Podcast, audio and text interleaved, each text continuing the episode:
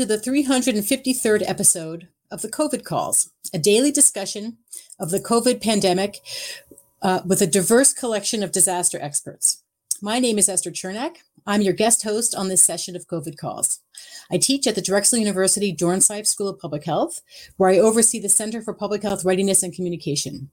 I'm also an infectious disease trained physician who has worked in both academia and in public health departments, and I'm delighted to be hosting today's session, which will focus on crisis and risk communication during this COVID pandemic. Just a reminder, you can usually catch COVID calls live on weekdays at 6 p.m. Eastern Time. Just go to the COVID calls YouTube channel to watch.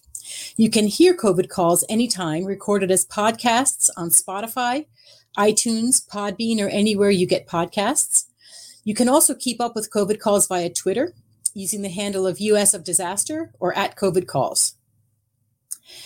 As of today, Wednesday, October 6th, 2021, there are 4,822,838 deaths from COVID 19 globally, according to the Johns Hopkins University Coronavirus Resource Center and 707,079 deaths in the United States, a number that now exceeds the estimated number of fatalities that occurred during the 1918 influenza pandemic. Dr. Knowles has customarily begun each session of COVID calls by reading an obituary of a person who died of COVID 19 during this pandemic. I'll do the same today. I've chosen an obituary that highlights the challenge that misinformation has posed to containing this pandemic. This is the obituary of Marvin J. Farr. It's an online obituary written by his son, Courtney Farr.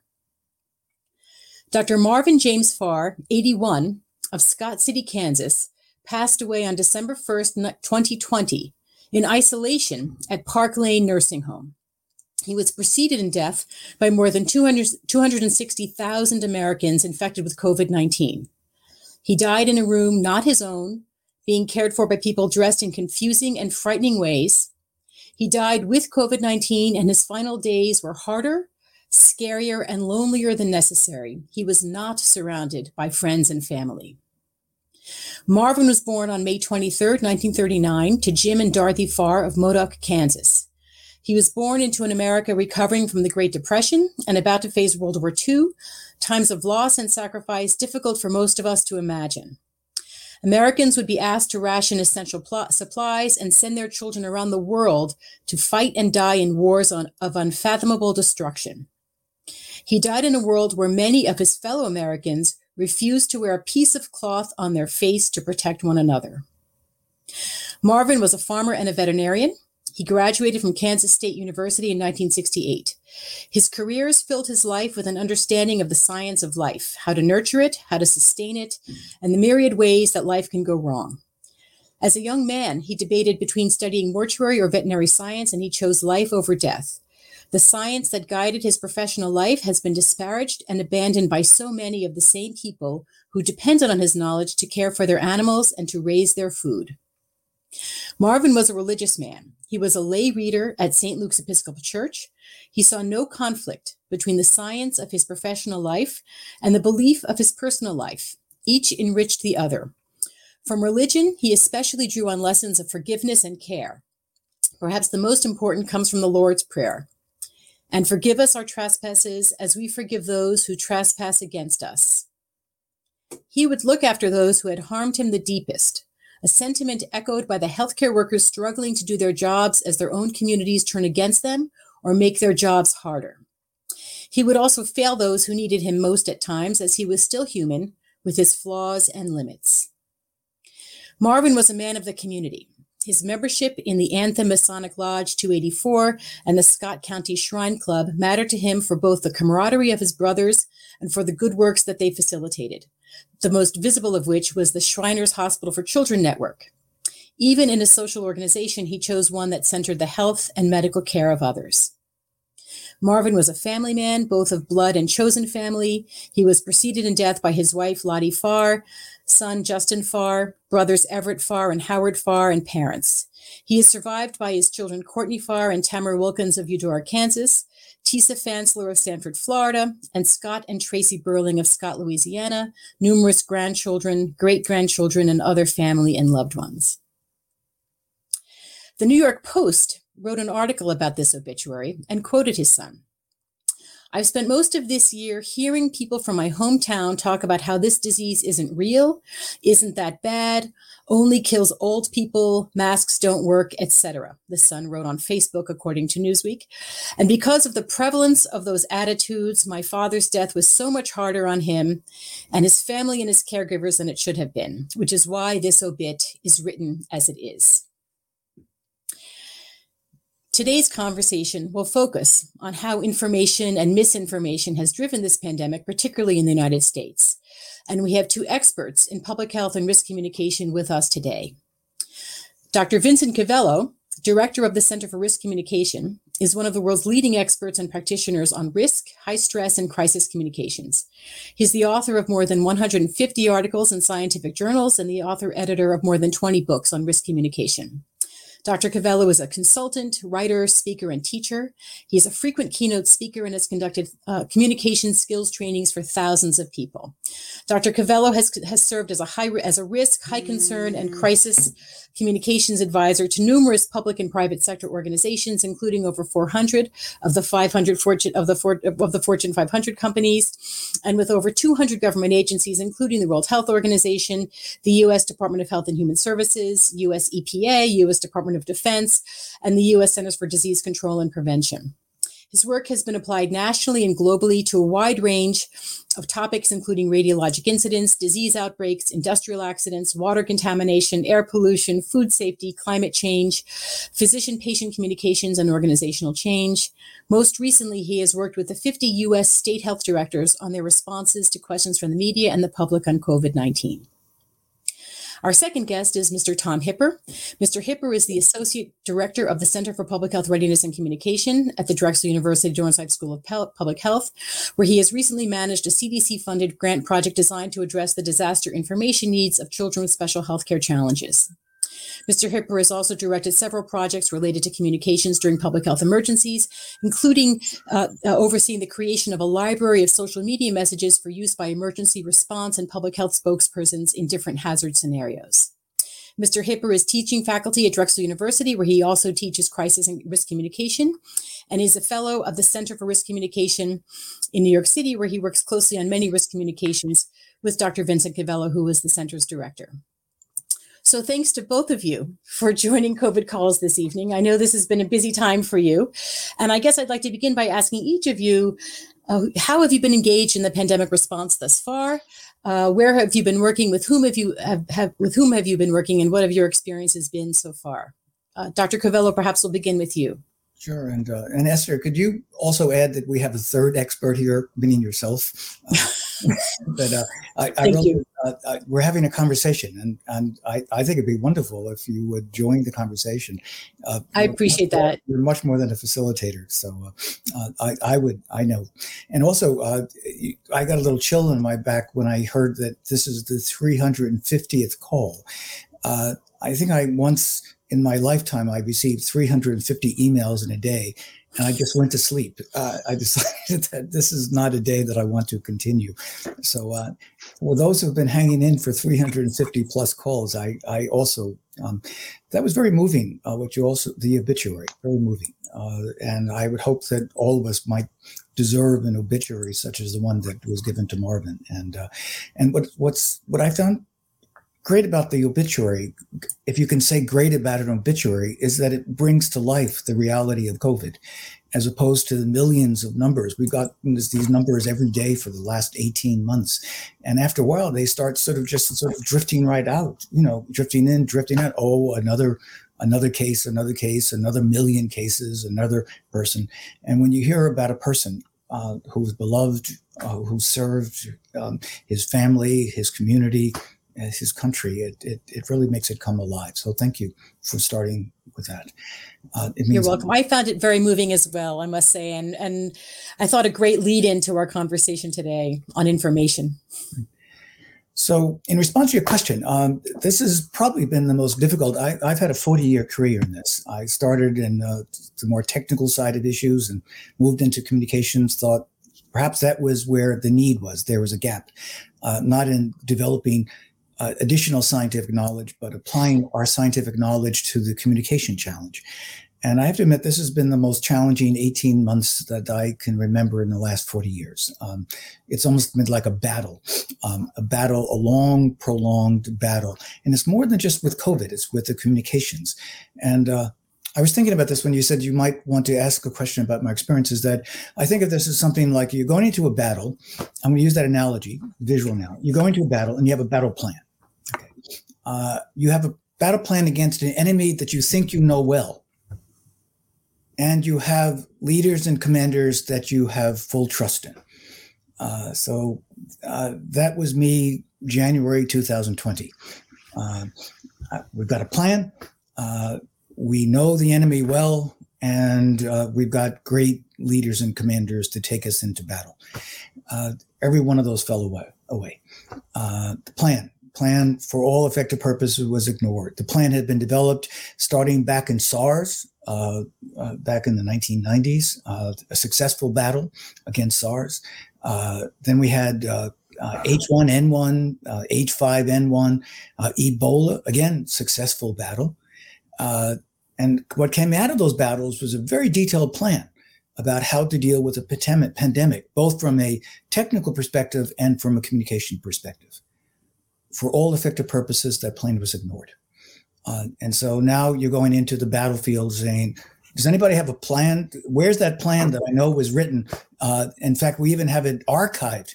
And everyone says, "What plan?" There's no plan, um, you know, and uh, that's that's a rather depressing way to enter into a battlefield. Uh, if you want to read more about that plan, actually, a, a book I'd recommend is uh, Michael Lewis's book, book on premonition. Uh, talking about the pandemic, where he actually gives the plan. He actually pulls up the very plan that existed uh, for a pandemic, which for a large part, for for the most part, was ignored. Uh, second, you go in, you've got a, a known enemy, um, uh, coronavirus, uh, SARS. Uh, okay, so I know you. I know what you do. I know how you're going to act. I know how you're going to respond. I know how to stop you. nope. it was much much more clever than it's almost like that uh, Gollum in uh, the Hobbits, you know, whatever. Um, uh, much more clever than you might imagine. Um, it played tricks on us almost every single month.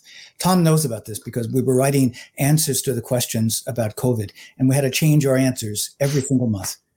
Uh, 75 questions, uh, pack it up, uh, archive it, and then the next month, every question and every answer has to be revised, both the questions and the answers.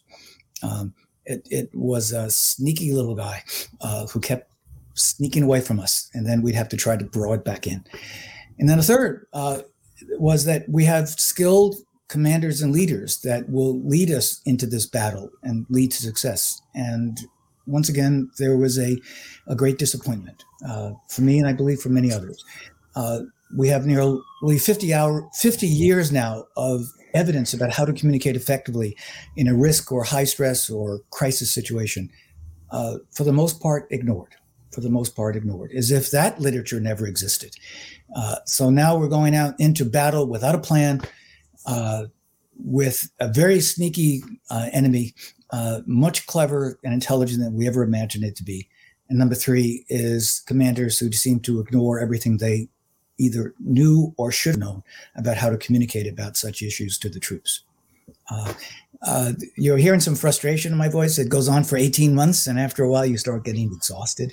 I just can't imagine what those folks in the trenches in World War II felt like, World War One felt like, you know, in those trenches, and that's exactly what the experience I believe. And and we'll find out whether or not uh, Tom feels like he's been in the trenches as well. Well, um, I'm going to turn it over to Tom. And uh, are are you a fellow trench?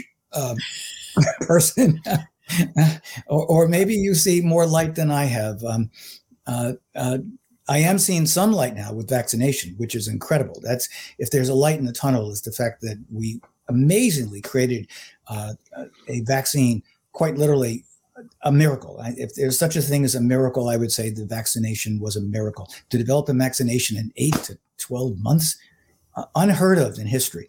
Uh, and so that gives me some hope that perhaps humanity will survive. But Tom, it's all yours. Thanks, Vincent. Um, so, firstly, delighted to be here. Um, Esther, you and I have worked together a, a, long time, and we can now check off uh, a podcast together on our bucket list. So that's exciting. Oh, that's great. Uh, um, I, when I was listening to Vincent, I, I had this flashback to you know grade school when you get back from summer and the teacher wants you to you know talk about what you did over summer vacation and there's one person in the class that you don't want to go after. It's probably vincent covello for me. Um, it, it's a you know tough act to follow. Uh, you can tell from that cv that he's uh, a busy guy. Um, but yeah it's been a been a busy stretch. Uh, for me as well as I, I, know it has been for pretty much everyone that I know in in public health and and healthcare. It's been a it's been a rough stretch. I think I think the the trench metaphor is is quite apt. Um, I hope that while I I absolutely share those frustrations, uh, I hope that one of the things that can come out of today is you know some some little degree of optimism if if we'll allow it and and you know maybe some strategies for going forward so that we we learn from uh, a lot of what's transpired uh, which as you point out is largely negative. I worked really hard to try to come up with some good things that we can build on, and and I'd love to you know look forward to discussing today some of what we need to do to make sure this this doesn't play out the same way again. And I will say, uh, I'm I feel like I feel like one of those callers uh, into a radio show. Uh, I feel you know when they say first time, long time. I, I'm I'm kind of shell shocked here because I've tuned into a lot of COVID calls, and now here I am on it. And within two minutes of talking, I'm already uh, on the verge of oversharing. But I just want to say, as a what I hope is a bit of an inspiration to uh, to folks who are working in public health and are are just kind of over it. Um, it has. I share Vincent's sentiment that it's been a rough 19 or so months, no question about it. This has easily been the most stressful stretch of my professional life, but I'm I'm pleased to say that uh, I've I've honestly never been more sure that I picked the right field than than I am right now. Um, and to to just you know double down on that, um, I actually have COVID for me was was what finally um, caused me to to decide that it's time to get a doctorate. So I, I actually just started a doctoral program in public health, and and my aim is to focus on misinformation and vaccine hesitancy, and and you know trying to solve some of these problems that we're going to get into tonight. So mm. um, hopefully that's that's proof that I'm not just, just going to do this podcast and then run for the hills and never think of risk communication again. I'm I'm, I'm in it for the long haul. Right. Tom, can you uh, can you just share what, what your uh, since Esther asked us about experience when I would call you up every month and say we have to start all over again with these questions and answers, uh, and and I did that uh, eight months in a row. And I said uh, throw out the old document, let's start from scratch. How did you feel? I actually I don't think I ever asked you about your emotional response to that. You intellectually you were up to the task. I, I think I sometimes had to call you at two o'clock in the morning and say, uh, "We got to start all over again. Uh, this is uh, uh everything that we did before uh, has changed. Uh, changing landscape, changing information, changing science, changing leadership." Um, I don't think I ever asked you what you what your experience was of that.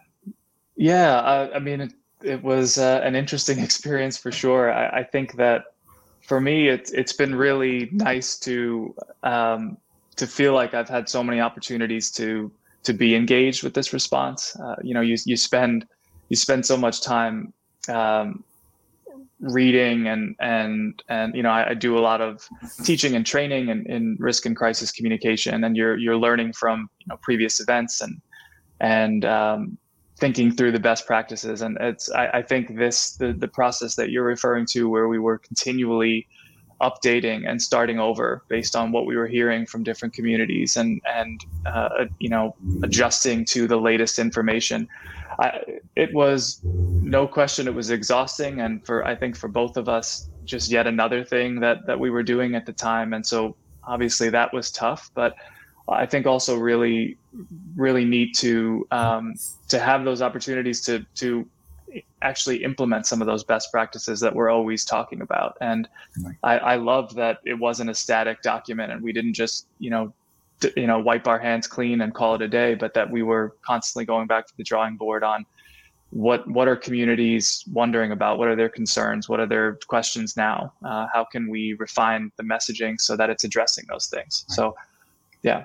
Another thing I felt good about uh, what you just what I just heard from you was that uh, it reminded me uh, a few years ago I, went, I visited Monticello, uh, and uh, supposedly Jefferson tore down Monticello 23 times, according to the docent, um, and started over again in order to get a perfect architecture. Um, and uh, I, said this to my wife also. I said, you know, he, he tore down his house 23 times in order to rebuild it. He, he also died broke as well. Um, I said, uh, uh, you know, this is a little bit like COVID. you know, we have to tear it down and start all over again. But Esther, can I ask you, what's your experience with the university? You had to also go through the same uh, experiences uh, in your position and in a very important position at the university because you are the source of information about COVID. And all these changes must have affected you and your experience with the faculty members, with students. Do you, do you mind if I ask you what your experience has been with COVID? Yeah, um, so it's been interesting. Um, I'd say at Drexel, Drexel worked pretty quickly to coordinate committees of folks to kind of deal address the operational changes. And certainly early on in the pandemic, like all universities, we pivoted pretty quickly to online learning, to virtual learning, uh, emptied out the campus, identified who was essential, who wasn't, and you know, um, pretty quickly the university, I think, in its wisdom, gathered together some of the public health and medical leadership and convened kind of a science advisory committee, which I have the honor of chairing. But we meet on a regular basis and kind of mm. address the, the thorny, challenging policy questions around how to reopen the campus. What should our policy be about residential life, about working in classrooms, about vaccines, about masks, about testing?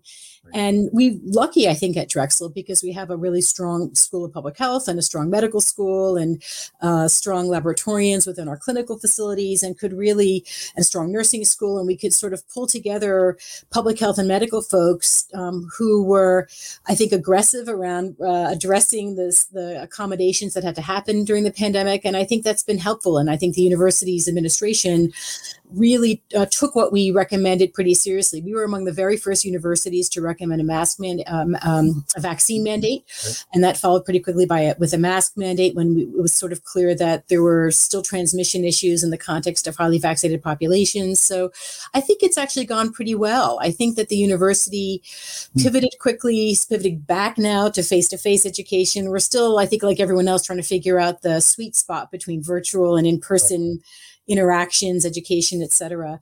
Mm-hmm. Um, and I think for the most part, people have wanted to be a part of response. I mean, we've coordinated with our local health department. Uh, we've coordinated with private sector actors, including local pharmacies, to make sure we had access to vaccines on campus. Uh, Tom had a major role in helping us develop web-based content, particularly early on in the pandemic when we were hard pressed to know what to say. We figured out what to say uh, to the to the community, and now we're dealing with our return to campus and the resumption of in-face, you know, in, in, in-person learning and dealing with some hesitancy on the part of students and faculty. But for the most part, I think students are thrilled to be back on campus. Faculty, I think, are seeing learning. I like to think that we've done this safely and that they're okay being back on campus safely. So I think it's actually gone pretty well. I think we had a, an incident command based model in terms of uh, pandemic coordinator, Dr. Marla Gold, who also happens to be an infectious disease physician. I think that has been helpful. Um, and I th- so I think overall, I think the university at Drexel has handled this pretty well. It's been super busy. It's not like any of us have been relieved of our teaching and research and service responsibilities on top of this. Um, but I think I think as Tom would say, you know this is who we are and what we do and now is the time for us to, to do this work um, whether it's in the community at large or at drexel et cetera. So esther you asked about experience. Uh, tom maybe and esther also if you um, the most difficult question i've been facing for the last i guess it's 19 months now is um, why do you keep changing your mind? Uh, why do you uh, you know uh, you say one thing and then the next day you say something else uh, uh, how am I supposed to trust you when you yourself don't even know what to say in response to a question such as the ones the question of the day today? You know, um, can I get uh, a booster uh, with uh, Moderna if I had the Pfizer? Uh, or if I had the Johnson and Johnson, can I take the Pfizer, the Moderna booster? Uh, or if I had the Johnson and Johnson, should I shift to the Pfizer and Moderna so I can get a booster? Um, I don't know. so,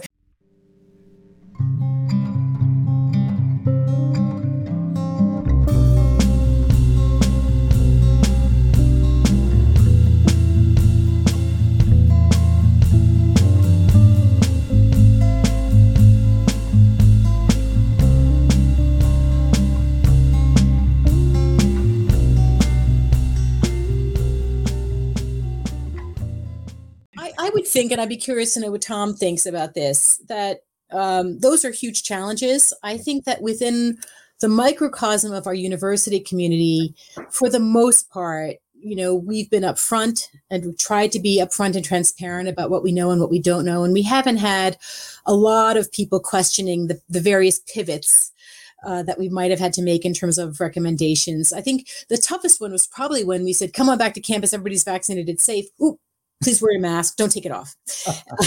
I think that was the hardest one. Um, i know tom has been on the philadelphia uh, vaccine advisory committee and has had a little bit of a, you know, a way to inform some of the more more public communications but how, how would you regard uh, the challenges with with shifting opinions and shifting recommendations? And, and tom can you also yeah. address, address the question when you respond to that question like what should i do about a booster with we're waiting for the data to come in. Um, um, right. What? Yeah, and uh, you know, I think so much of of COVID has been unique in many respects. Whether it's, as Vincent alluded to, um, some of the very real and unique leadership challenges of our, uh, you know, the the administration breaking every rule in the book at the outset, um, or you think about this infodemic environment that we're currently in, uh, where we've just just have unprecedented amounts of information that we're dealing with, both accurate and and many times inaccurate information. And so there's there's obviously unique challenges to this. This isn't the first time that we've seen um, a novel pathogen that we're kind of understanding as we go. I, I would I would argue that right. it, this is a, a a challenge that we face in most crises where we don't have all the answers we want early on, and that's a obviously a really difficult problem to have when when people want certainty and they want answers. Right. But I, I think one of the things that that I, I didn't see nearly enough of early on. And, and, you know, you could make the case that we, we are still not doing enough of this is I think it just under underscores how vital it is to be upfront about uncertainty at the outset of a crisis and to really, you, you can't say that enough as you continue through that. This notion that we are changing our minds on the surface seems like a bad thing. It, it, I think, take a, you think about that for a second, and maybe you think, well, these people obviously don't know what they're doing, when in fact, uh, we could, we should be framing this right. changing of our minds as a positive thing. That's how science works. Right. That's how a dedicated, uh, you know, public health workforce deals with a crisis. We learn as we go, and as soon as we learn new things, we give you the latest information. Yeah. And I think, I, I think framing this issue of uncertainty is a is a really really important one. And i also think it's okay to say to people that it's frustrating that we keep changing guidance. You know we told you that would that was going to happen and it did and we get that that's frustrating. And just you know having a human element to to that i think verbalizing how frustrating that can be is also an important aspect of communicating in these uncertain times. But from my vantage point, that's a good thing. The fact that that you know we were just to take go back to that you know message mapping example, the fact that we were starting from scratch so often meant we were, you know, basing things off of the latest questions and the latest information. And and I think if you frame it that way, people realize, well, that's actually what I want. That's what I want from from my experts. And I, I think sometimes we just we don't put that at the forefront and and it, it hurts us because right. without saying that it, it can look like we're all over the place. Yeah. I you know when you were talking tom it reminded me um at the and i said that you would think that after many battles that we're we're ready to do battle with covid. And it reminded me of um, the uh, the director of cdc during pandemic uh, the pandemic influenza. Uh, that was uh, dr richard besser. And when you were talking, it reminded me that how he started the conversation with America. Uh, first thing he did was communicated his humanity, uh, his listening. Um, we hear you. Uh, you're upset. You're scared. We're concerned as well. Uh, and you heard that refrain. The, the, people want to know that you care before they care what you know. And the first thing he said, uh, he, he's now the head of the uh, Robert Wood Johnson Foundation, and uh, he also was a, a, lead spokesperson for a major network. And uh, he followed that with a statement about uncertainty. Uh, I was looking at that film uh, of his first press conference, and he said, "What we say to you today may change tomorrow." That was a shock, I think, for most people who were listening. What we say to you today about the pandemic may change tomorrow. Uh, he was perfectly transparent about the fact that uh, that the information that science is a moving uh, uh, uh is a movement. It's it's a process, uh, not a finality. And he he created that as the sort of like tilling the soil. he created his humanity, his empathy, his caring, his listening. He created expectations related to facts at the very beginning. And I think that also helped us to get through that pandemic influenza, uh, which eventually led to that plan, which I said was largely ignored. Yeah. So, Vincent, I'm curious, what why was the plan ignored? Um, ah, well, Tom just uh, um, were you going to were you going to chime in about? But nonetheless, it's um, I, I, believe there's been many people who said it is that there were flaws in leadership, flaws in leadership, uh, where politics uh, played a typically plays a role in public health. Uh, it's it's almost impossible to do separate the two. They really are like in some ways uh, together together in a knot, uh, a knot that sometimes has to be unraveled and put back together. That knot though was so unraveled at the beginning of pandemic, uh, the the uh, our COVID pandemic, uh, that repairing the damage. And it goes back to first impressions, lasting impressions. Uh, one of the key principles of risk communication. Uh, first impressions are lasting impressions. You don't get a second chance to make a first impression, as are last impressions. And when you start, for example, with the wrong foot forward, uh, it's going to go away. Uh, it's going to go away like the, the cold. Um, uh, where there was a lack of attention to it, recognizing. Uh, I think there's something called hubris involved here. You know, we beat you past coronavirus. We beat you in SARS. We beat you in H1N1. We're going to beat you again. There's, there's nothing very special. You know, we're we're practiced veterans at dealing with this type of stuff, as opposed to trying to learn from the past and apply it to the future. Those mistakes, I believe, just started the us on a downhill slide that was very difficult to recover from. Uh, yeah, I, I completely agree. I mean, I think the uh, Dr. Besser example at the outset of H1N1 is a, exactly the kind of thing that I'm that I'm talking about, and uh, it makes it all the more frustrating because I, I, think you could point to Zika um, a few years back as well as another example where I think think the tone from CDC was was it was very clear that uh, we're we have we know you have a lot of questions that we don't yet have answers to and and right. we're working on that behind the scenes and that means things are going to change and so it it in some ways as a as a risk communicator it it was it made following how we handled covid even more difficult to to watch transpire because you you you saw in the very early stages of this you saw folks at CDC trying to do some of these things and trying to set that tone and trying to play by the, the rule book we keep going back to.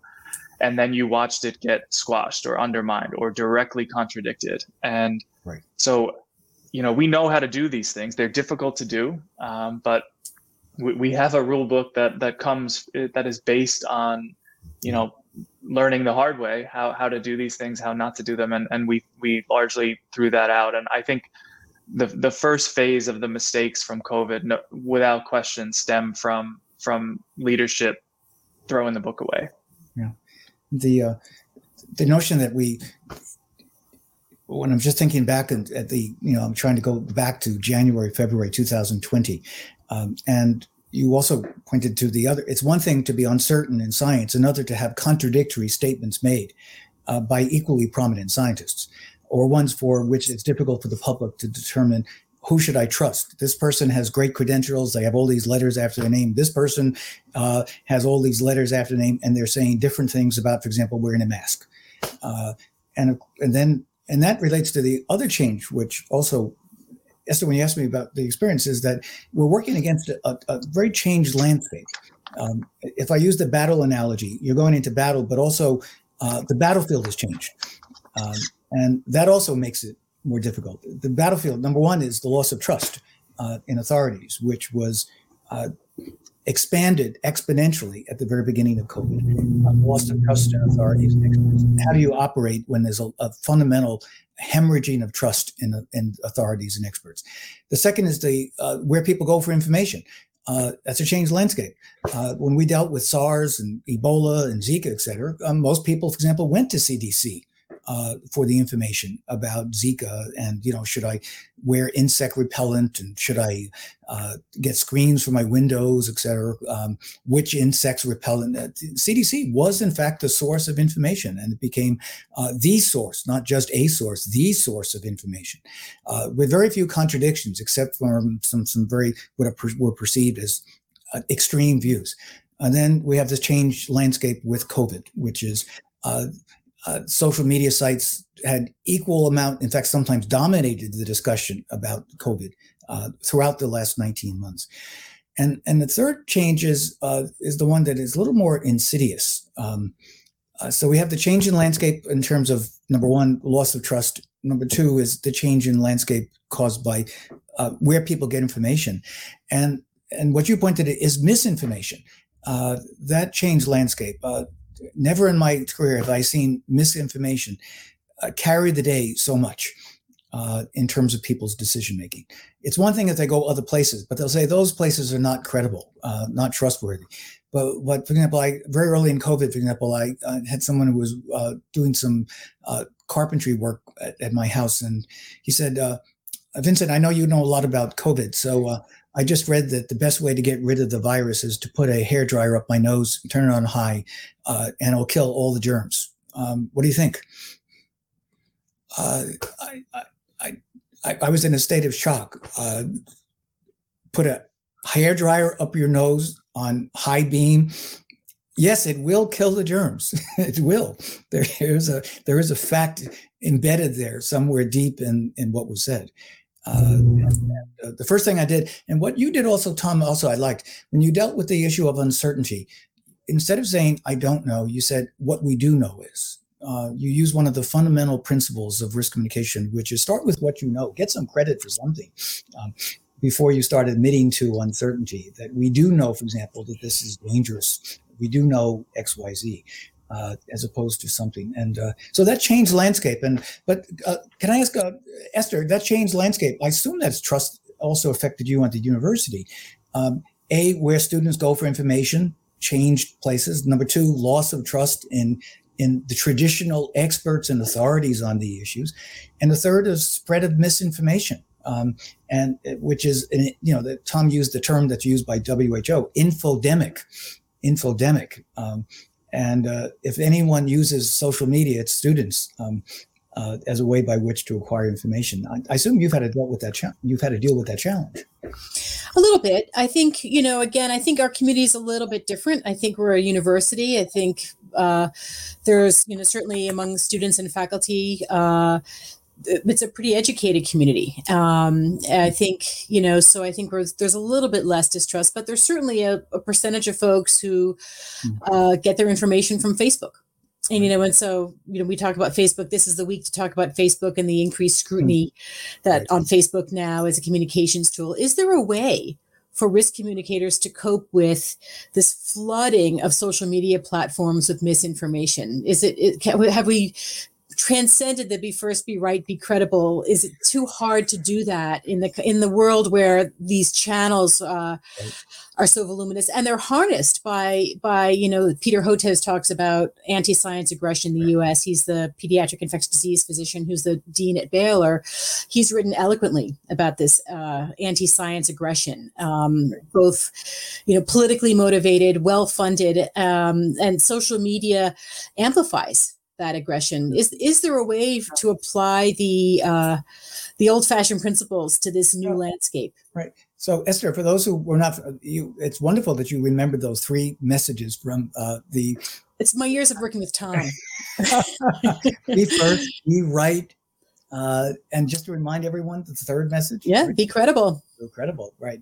Um, and uh, a i love it the fact that it's three messages. It's short clear um, and I would argue that's the beginning of responding to misinformation. Is that we are we keep what we want to say initially uh, clear, concise, uh, easily understood, and then build up the complexity based on the nature of the audience we have.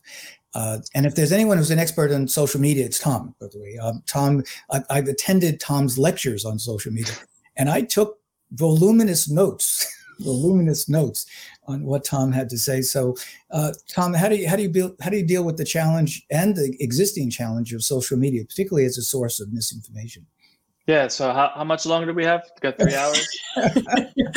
uh, so, I I have I have lots of thoughts on this, um, but I guess the first thing I would say is I you know I just going back to the the principles you mentioned, Esther. I, I certainly don't see those as our solution to you know fundamentally solving this misinformation problem that we have. I, I think the the reason that I think those things are still so important though is I I think it just undermines this this phenomenon with risk communication that it's uh, it's necessary but not sufficient. So good communication you know if we stick to the the those rules we keep coming back to and do those things effectively that's not going to suddenly make up for a, a flawed response, or it's it's not going to solve the problem of insufficient, uh, you know, surveillance data, or, or or solve some of the systemic problems we have with our public health system, for example. But uh, when you don't do those things, it makes this problem even harder. And you know what what Vincent touched on about the the the problem with uh, mixed messages from sources that are supposed to be on the same team.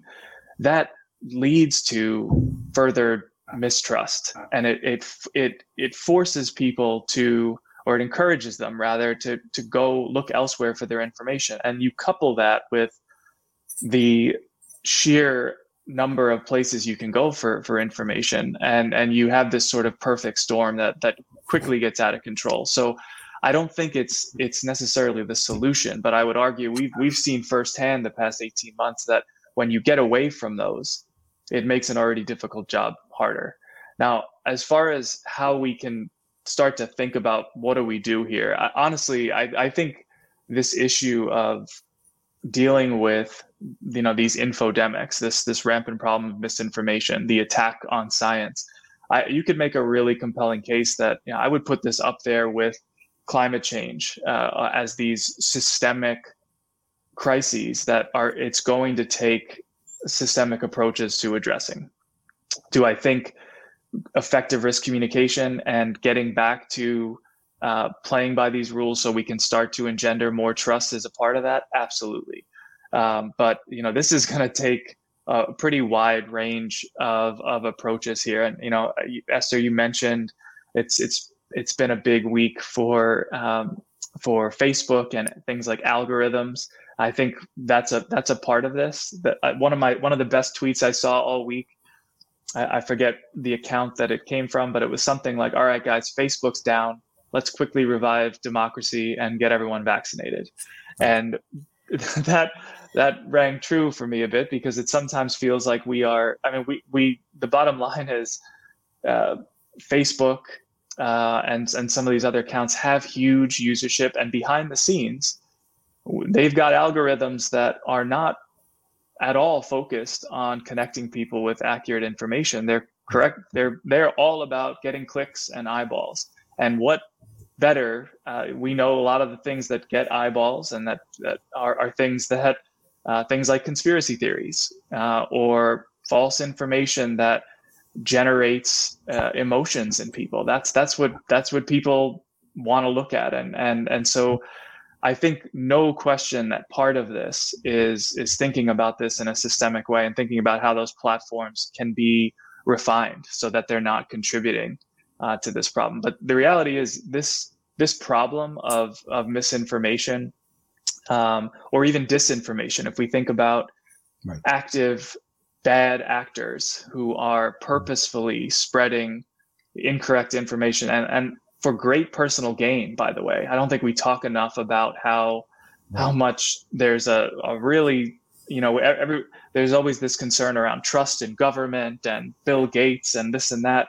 We don't talk enough about the the select few characters out there who are the source of such a high percentage mm. of this disinformation, who are living they are they are making very lucrative careers out of spreading this stuff. Um, and and so this this movement of the spread of misinformation has kind of been boiling under the surface for quite some time. And it's I, I hope that one of the legacies of COVID, I, I, I hope it it finally has implications for getting back to properly funding public health. Number one, um, but but I also hope this is this is our moment where we realize that this is a systemic problem that we need to start tackling in a systemic evidence based way. And the good news is, I think some of those efforts are currently underway. There's some really interesting work being done, but it's going to take lots of different approaches to to tackle this. And if we don't, COVID's it's going to be more of the same going forward. We're going to have this every time. Every time there's this void, there's high concern and there's high levels of uncertainty. It's the perfect breeding ground right. for the spread of misinformation. Yeah. I, Tom, I love it that you brought up uh, follow the money. Um, I, I don't hear that often. Um, and the old expression, uh, there is a lot of money to be made by misinformation or even disinformation. I, I, still remember an experience I had early in my career where I, I happened to be uh, at a conference where there was a, another conference going on uh, uh, sponsored by the tobacco industry. And so I popped in and sat in the back row and I listened to their research on how to persuade people to smoke. And I was totally blown away. Uh, I said, why don't you publish this stuff? This is incredible. How to influence, uh, how to build trust, how to influence people, how to uh, influence not just their attitudes, but their behaviors. Uh, why didn't you share this with the world? We could make a, a world difference. And the answer was money. um, um, there's a lot of money to be made in tobacco. Um, if we can, number one, dominate the, the conversation, um, for example, through advertising, and now we have, for example, social media. If we can dominate, for example, people's attitudes and beliefs, or or raise questions about trust, uh, and then we have all these tools of persuasion that were first identified by Aristotle two thousand years ago, um, that are part of our rule book too, but not, not half as developed as they had. Good good news. I, I do like to share good news the research literature on on how to number one build trust uh, in a legitimate way. Uh, number two how to influence attitudes and how to influence behaviors has exponentially increased within the last 20 to 30 years. Uh, uh, there's been a huge flood of interest in how do we communicate well in a high stress high concern high pressure environment. Uh, and that makes me feel good because there's a, quite literally a, I think we Tom, uh, we, we shared this. I think there's nearly 8,000 articles and 2,000 books in scientific publications uh, talking about how to build trust. The, the, these are the three goals. Why, why do we do this? Number one, we want to build trust, going back to be credible. Uh, we want to inform people so they have the knowledge to make a wise, informed decision. And we want to influence their attitudes and behaviors uh, in the appropriate way. Uh, there's been a huge growth in that literature over the past 20 to 30 years. And I know you covered that in your course. Uh, you cover that literature, which is astounding that you could even cover 8,000 articles and 2,000 books in a semester. Um, I, I, left Columbia and Brown University some time ago, and I really would not like to teach what you teach, uh.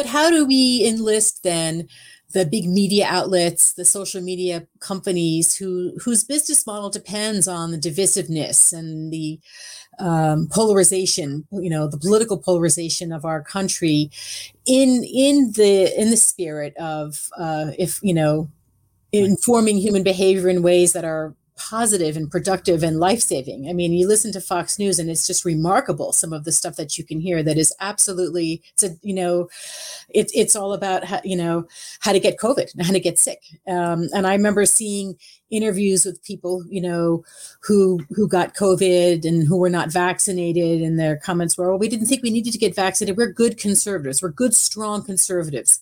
So that decision about vaccine declination was tied to their political identity, and and these big media outlets and platforms, and, and even the social media companies, they benefit from that. Right. Um, how do we how do we address that? It's great to have the research. How do we use it? yeah. Well, I hope I hope that you know uh, things like like this whistleblower um, testimony this week. Uh, my hope is that you know that that puts some pressure on companies like Facebook to um, you know to sort of get on board with the fact that their their algorithms are fundamentally creating great societal harm. Uh, so I think I think that's one that's one pressure point. Um, I, but you know, I think it's important too. I, I feel pretty strongly about the fact that we obviously have to. There, there are these problems with with the system, with these companies, and the way that media outlets cover these issues. I, I don't see incredibly easy solutions there. And I also I don't think that the solution is just like, all right, if we get if we fix Facebook, we'll we'll be okay.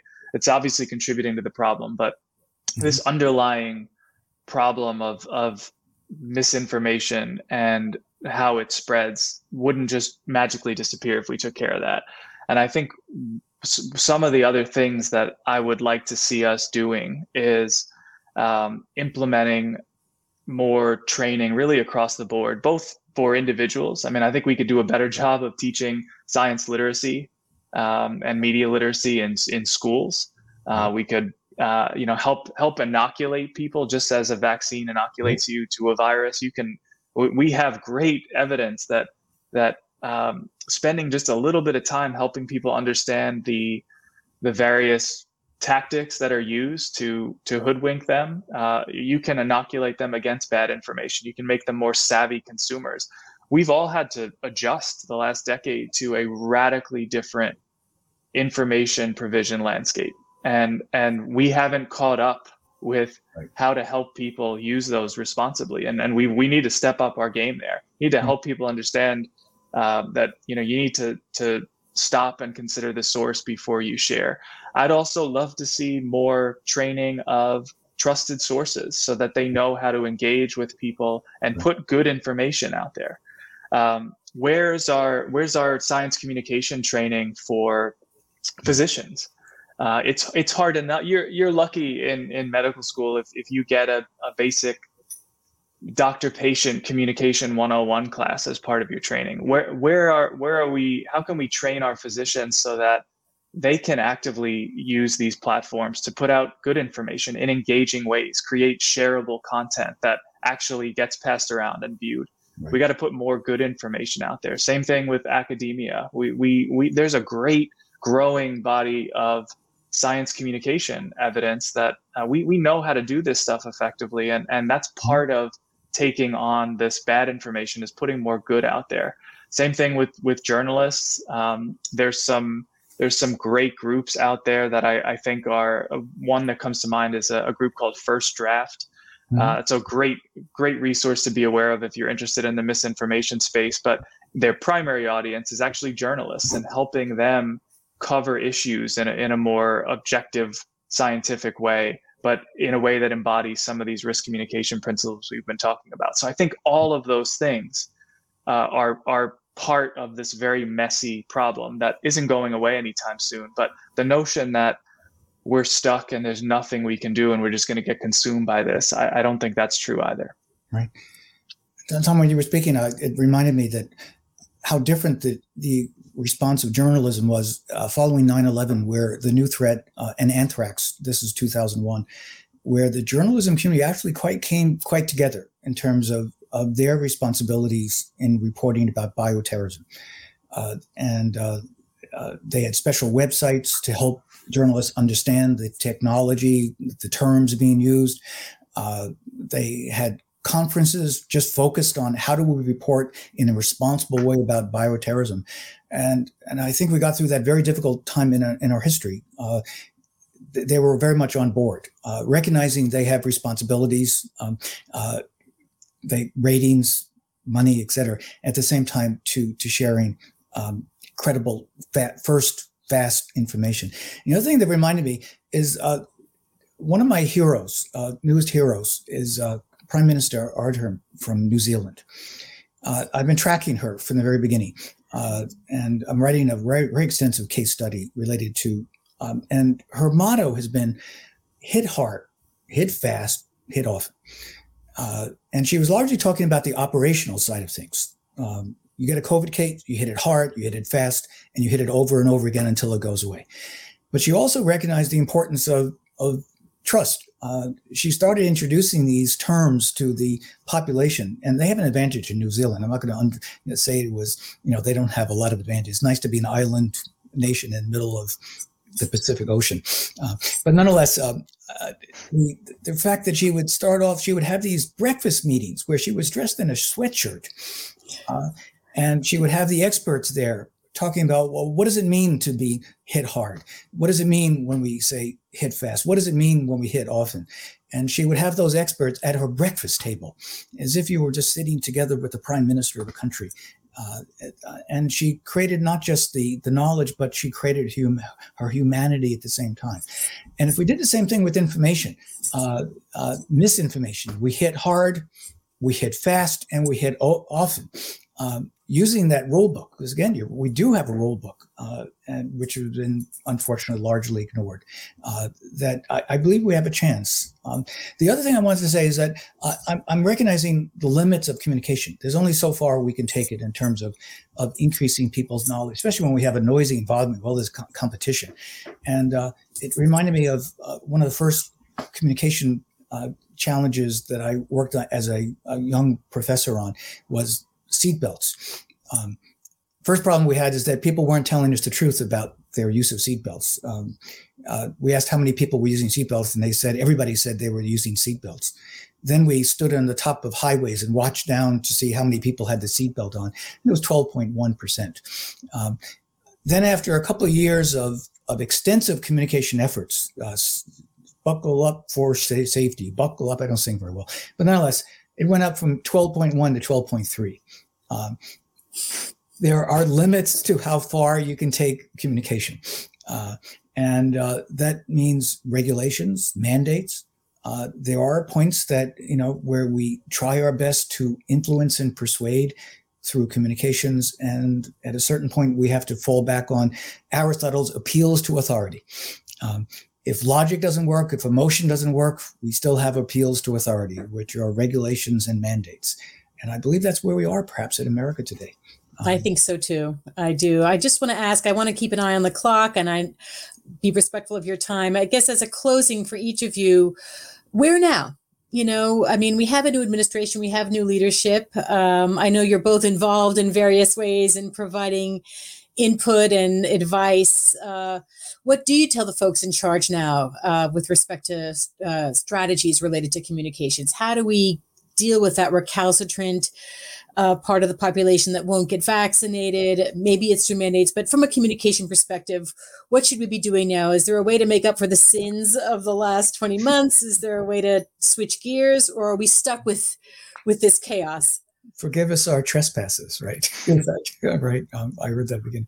I'll, I'll, say something very quickly, and that is one, number one is um, I'll go back to that battlefield analogy. Is number one is um, this is a, a, major battle that we're fighting, um, and uh, just because we've succeeded in the past, so we have to hit hard, fast, hit fast, and hit often.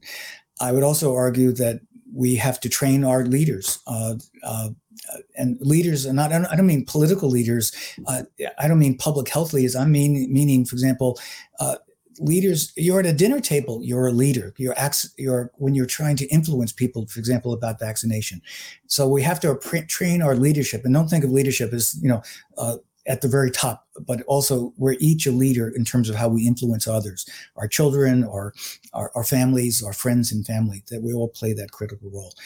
Uh, so I'll just stop there. I'll just stop there. Uh, let, let's let's go to battle with the plan. Let's go to battle, uh, recognizing that we've got a tough enemy, and let's go to battle, um, recognizing that we've got a toolbox that we should be should be following.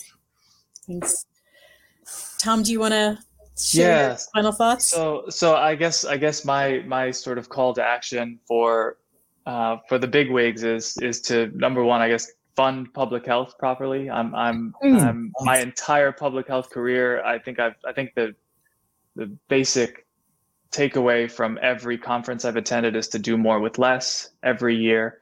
Mm. And I think I think we've seen. I think the latest example is this um, the the decision about and the communication around uh, the booster doses Mhm. and who should get them and Mm. what that decision's based on. And I think among other things, one of my takeaways there is when when you don't have a, a robust uh, public health surveillance system that that gives No. you the the information and the data you need to make tough policy decisions, it's really hard to Right.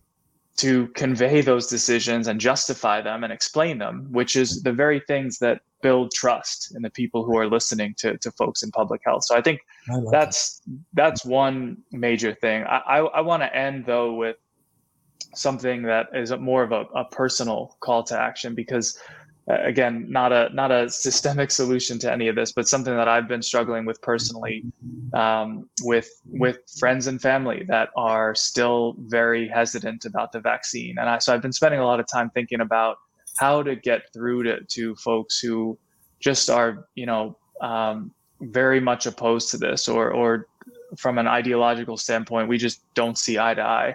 And i want to i want to preface all this by saying that I, I acknowledge that compassion fatigue is real.